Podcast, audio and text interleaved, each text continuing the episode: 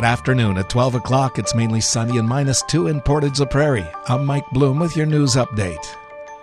Portage la Prairie residents can once again enjoy the Lights Tour taking place this season. City Councilor Sherilyn Knox says it's not the first year it's been running. Something that pretty much started with COVID, but we're going to continue it on. We're having a contest so get your lights out on your property. Make sure you register with us. She says prizes will be presented and more information's forthcoming with a map of all registered houses. Knox adds it's all about bringing some holiday spirit to Portage la Prairie this year.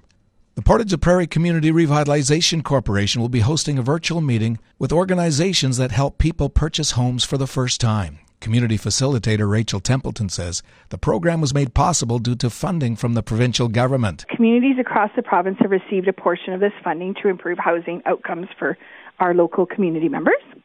So the Portage la Prairie allocated uh, the affordable funding to the PCRC and it's going to be broken out in well it, it's being broken out into various housing projects. The project's entitled community roots and will allow potential homeowners the ability to finally get over the hump by providing funding for a down payment and a portion of the associated closing costs by way of a forgivable loan with forgiveness earned over a five year period and in sports, the Portage Islanders needed a strong third period to take down the Warren Mercs on Sunday 4 to 2.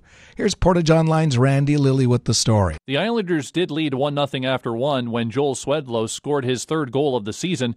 The Mercs stormed back in the second to take a 2 1 lead, but three goals in the third cemented the victory for the Islanders. Swedlow assisted on two of those goals and now has eight points on the season. The Islanders remain at the top of the Southeastern Manitoba Hockey League standings with a record of 5 1 and 1. This was the first loss for the Mercs, who are now tied for second with the Morden Bombers with records of 4 and 1.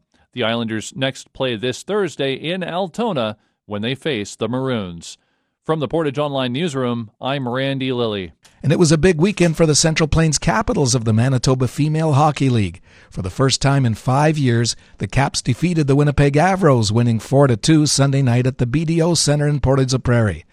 Danica Botterill had two goals and an assist in that game, adding to her team leading a total of 15 points. Meta Fletcher played a strong game, getting a lot of ice time against the Avros' top players. She also had the first goal for the Caps, added an assist, and was noted for her physical play and her killing of penalties. Annika Moroz was outstanding in goal stopping 43 of the 45 shots she saw, registering a save percentage of 95.6% for the win. What makes Sunday's win even more impressive was that it was the second game of a back to back. The Caps played at home Saturday night, losing 4 2 to the Winnipeg Ice. Fletcher was notable in this game as well, scoring the first goal for the Caps. The Caps are on a bit of a break as they do not play again until December 9th when they travel to Shoal Lake to face the Yellowhead Chiefs. Today mainly sunny with wind becoming northwest at 20 this afternoon with a high of 4. Tonight, a few clouds, getting a little more windy, gusting up to 40 with a low of minus 8. Wind chill minus 12 overnight. The morning brings increasing cloudiness, with snow coming in the afternoon. Wind becoming southeast at 20 in the afternoon with a high of minus 1. Wind chill will be minus 13 in the morning, then minus 5 in the afternoon. Tomorrow night, periods of snow with a low of minus 3. Wednesday's cloudy with a high of 6.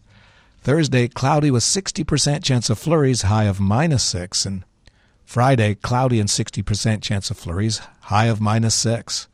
Around the region, Brandon's mainly sunny and minus 2.